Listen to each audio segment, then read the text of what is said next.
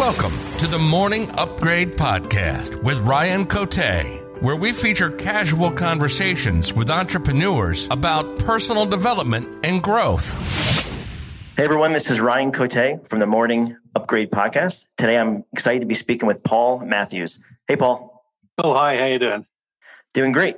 So why don't we start out by you introducing to everyone what you do and what you enjoy doing, what your interests are what do I do from a work perspective? I've got my own my own company, so there's a couple of areas to that. One is I, I I've written books in the learning and development space, and I speak at conferences around the world. Well, I used to before COVID. Now it's kind of virtual.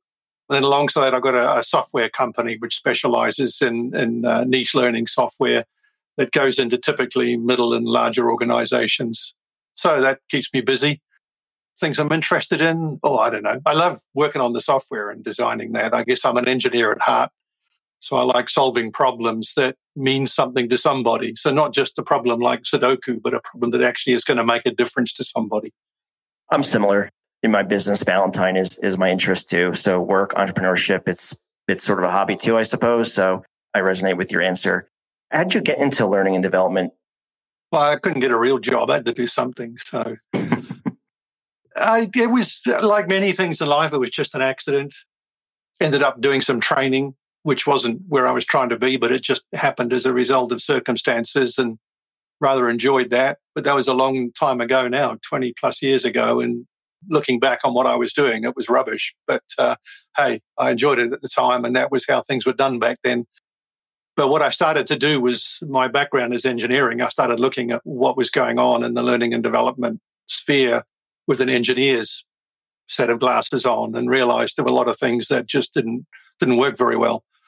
And if that number of things doesn't work very well when you're designing things like bridges and tractors and cars, you tend to kill people. So I thought, well, hmm. why is L&D getting away with such a high failure rate for the kind of things they're doing? So that was how I got into it and started thinking about it. I think a bit differently to many people who'd been in the in that sector for a long time is it a very fulfilling profession for you? I'm assuming helping people and absolutely enjoy it. I'm doing hugely, and uh, I wouldn't have written three books otherwise. I think because uh, writing a book is a big thing to do. There's one book I reread every year, which might give you an idea, is Jonathan Livingston Seagull by Richard Bach, and uh, that's all really about learning and teaching. And that book little booklet resonates with me hugely. And so every year I just go back and read it again and sort of rekindle, you know, the ideas that are in there. I highly recommend it. Yeah, I haven't heard of that book, so we'll link that up in the show notes, and I'll definitely take a look. I just ordered twelve books off of Amazon, so I'm I'm a huge reader. I read every day. Usually have multiple books going, plus Audible. Maybe too much, I guess, and hearing me say that, but yeah, I'm a huge reader myself. So, Morning Upgrade is a, a personal development podcast, as you know. We talk about entrepreneurship, morning routines, habits, and more than that, but that's the gist of it. And so I was wondering what your morning routine looks like, if you can share that with us. I'm not sure I've really got one. I, I've, I exercise every morning, have some breakfast, whatever. So not, I, I guess not a lot different to many people. So no, I, I don't know. Do you read or meditate or anything along those lines? I do meditate, but typically later in the day, not in the morning. How long do you meditate for? I'm just curious. Oh, usually half an hour to 45 minutes. But uh... so I, have got a morning routine that's about an hour long. That it's it's a lot of different things: journaling, reading, exercise, and just like 10 minute little bursts of different things. And the meditation part is 10 minutes. But I've read a lot of recommendations that you, know, you should meditate for 20 to 45 minutes. I've never tried meditating for 30 to 45 minutes. I should try it because I feel like you would get a lot deeper. So you're going to prompt me to try that out. Um, do you follow any type of specific meditation? Um, is it just focusing on your breath, or is it a specific? I know some recommend like affirmations or saying things to yourself. What's it called? Um, not mantra, no, mantra, I guess. Not really. I've done some studies in some of those areas, so it's a mixture of all sorts of things that works for me. I don't follow any particular discipline or anything like that. And sometimes it's literally just quiet time with an empty mind rather than actually sort of full blown meditation, if you want to put it that way. So it's, I'm not a great one for routines and doing something the same every day. I feel if I'd rather do things differently and experiment and see what works. Yeah, it makes sense. Do you have anything that you do at night to set yourself up for the next day? Oh, I put my head on my pillow usually. Sleep, that's an important one. You've run your business for a while and you said you speak, you write, you've got your software business. I would imagine you probably have some habits, personal development habits, or maybe related to personal development that have helped you along the way, just accomplish so much. Is there anything that comes to mind that you can share with us that like habits that you have?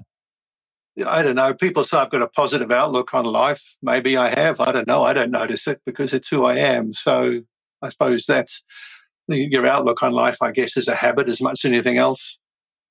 But no, other than that, I wouldn't say. Well, I, uh, we've all we're all full of habits. I mean, most of our life as we go through every day is habitual rather than decided behavior. There's very yeah. little of what we do at a percentage level that's that's not habitual. But no, I wouldn't say there's any particular ones. I think people need to figure out what works for them. I mean, that's what I mean by experimenting is try different things, but also try them long enough to figure out to get good enough at them to see if they're going to work. It's no good just trying something once and saying, "Well, that didn't work." so, I think you know the one thing you did mention, though. I think there, I think it is important to stress that being positive and optimistic. I think mindset is a huge thing. A lot of people argue that it's the biggest thing because you know, as you run through your business or just life in general, you run into a lot of just obstacles just naturally. And so getting through those takes a certain mindset. So I think it's that's something definitely to pull out is the the positivity and optimism you said you have. How do you handle that towards let's talk about struggles in your business, like the hardest thing that you've ever I mean not ever, but the hard, the hardest thing about your business. Have you gotten through that? What have you done? Oh, it, like any business, it's been through ups and downs. And sometimes that's people involved with the business for one reason or another. Sometimes it's, uh, you know, revenue and, and cash flow and stuff like that. You know, we're in good shape now, which is great. But I think there's always the need to have a perspective on it. I think maybe that's the positive outlook and just say, well, this might look like shit from one angle, but it's okay from other angles. So, in some way, uh, I don't know whether you've seen that film, The Last Samurai, with Tom Cruise, and the, the one of the samurai there keeps looking at the blossoms on the cherry tree, wondering which blossom is perfect. The blossom that's just about to open, the one that's already open, or the one that's been beautiful and is now passing on. And towards the end of the film, he has a realization that every blossom is perfect all the time, regardless of what stage it's at. And I think that's about looking at everything and just saying it's all perfect. I might not see that perfection from my perspective, but if you take a, a step back, then everything is always perfect. So if you kind of have that view on it, then I think things will will work out. As I said, maybe that's the positive attitude. It sounds like you're doing something that you love and that you're good at. Do you think that do you think it helps to have a passion for your profession? I mean, I think the obviously the answer is yes, but like how do you find that passion in what you do? Well, I think the the first place is to find it in what you're doing, whatever that is in the moment. And that might not be where you ultimately end up. But unless sure. you can be passionate where you are, it's unlikely you're going to move on to something else where you're going to be passionate because you'll get stuck where you are. So, whatever you're doing, do it as well as you can and get involved and passionate about it. And then you'll notice other things around you that you could also get passionate about a lot of people get stuck, I think, without, they don't do that. They think, well, I'm not, I don't like where I am. But of course, they then don't see what else is around them that they could like. Yeah. If ultimately change is required, sometimes they don't make the change that's necessary to get into a better place because they're just, they're just stuck or they can't see past their immediate situation. Yeah. Yeah. Yeah. So what, I don't know if you have any tips that come to mind, but you know, across writing and, and speaking and, and running the running your software business, do you have any tips you can share with other entrepreneurs for running successful business, whether it's across speaking, general business, or writing? Keep your accounts up to date every week. Keep an eye on numbers. And I think another thing is that you've got to realize that kind of every business is a marketing business that happens to have a product or service. So it's really mm. important to focus on marketing because unless that's right, you don't make sales. And if you're not making sales, you're not making revenue. And if you're not making revenue, you're running a charity, which may be what you want to do, but you know, it doesn't necessarily put food on the table. there's that side of it. But it, otherwise, it's going to be vastly different depending on whether, you know, the sort of business you're in, whether you've got products, whether it's a service, you know, whether it's unusual, whether you're out there competing with other people with something similar, or whether you've got something completely different that no one's ever done before. Yeah, it definitely depends on the situation of the business. What have you learned from running your business about yourself? Well, that I bounce. If you fall over, you bounce. And yeah. of course, a lot of people hit the bottom because I've had a couple of tough times, like many in business. No, you know, nothing wrong with that. It just happens. But when you do have a tough time and then you come out the other end, you do realize you bounce. And that makes it a lot easier to look over the edge and at a later time. And you might not fall later, but you're a lot less scared of falling. And that makes a big difference you're not quite so desperate about what's going on. You've got a much more, again, back to positive view of, of how things can turn out, even if they look bleak at a, at a certain point in time. So you're saying that you develop pretty much like a callus towards hard things, like where you get through something and it stinks at the time, then you get through it. And then when the next thing hard comes across, com- comes about, you've already been through something hard. And so you have a little bit of a callus towards it where you're a little more equipped to handle it, both just getting through it and, and the mindset as well. Would you agree with that? Well, yeah. I mean, if you're in somewhere bad, keep moving. yeah. Yeah. You know, if you stop and sort of um, cogitate and think about the, all the bad stuff that's around you, basically don't stop, keep moving. And eventually you'll come out the other side. Yeah, I, I agree with that. I find that like when I, I naturally, I don't know if it's just the way I'm built, but I naturally go up and down where I've got a lot of mo- motivation and then I I don't, and then I do, then I don't. And I find that when I don't, like, yeah, I'll give myself a little bit of time to just relax and maybe it's burnout. I'm not sure, but I also find that action, taking action gets me through either a, times of low motivation or times where I'm going through some dif- difficult, just action, I think just creates, pulls you out of that, out of that slump. I think one of the things that some people get tangled up with is there's a lot of things around about you must set goals. And we do set goals, even if we just go to the supermarket, we're setting a goal to go and do that. But I think at a, at a higher level, goals can actually be quite a bad trap because you said, oh, I must achieve this by this date, and then you don't, and then you beat yourself up for it.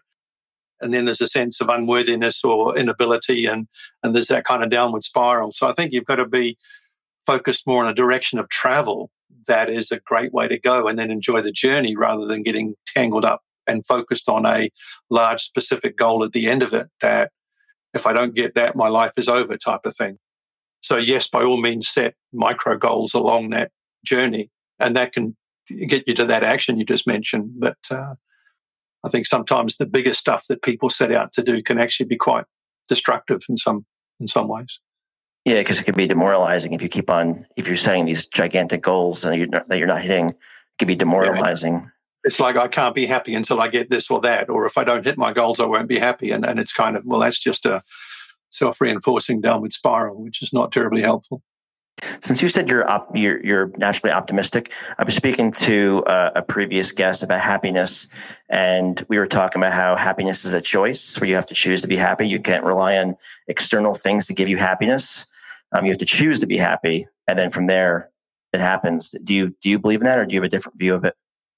Well, we live in the feeling of our thinking, so it's how you're thinking that actually is controlling how you feel, not how something outside of you is going on. It's that old Shakespeare quote: "Nothing is good or bad, except thinking makes it so." If you see something and you decide it's bad, then you decide it's bad. But that thing out there that you're looking at is not intrinsically good or bad in and of itself. It's just your view of it. So the way you think about things that are happening around you affects how you're going to feel about life in general. So as I said, you live in the experience of your feeling of, of your thinking. So how you think matters. And the thoughts that you engage with matter. So engage with the good ones and let the bad ones or the the ones that don't feel so good, just let them float past you and disappear because they will. Yeah. That's what thoughts do. They arise and then they leave unless you engage with them and hold them close. So the only ones you want to hold close are the thoughts that actually feel good. Absolutely. I 100% agree with all that. Um, that's actually a, a, good segue into my, my last question for you, Paul. And I really enjoyed this conversation. First of all, you gave me a book to read and a, a new movie to watch. So that's, I appreciate that. But my last question for you, and then I'd like you to tell everyone how they can learn more about you if they want to connect with you. Have you ever thought about what the perfect day looks like for you? And if yes, what does that look like? My perfect day is tomorrow. Oh, that's a good answer. I like that. It's a good note to end on. So, why don't you um, tell everyone how they can learn about you and uh, if they want to connect with you?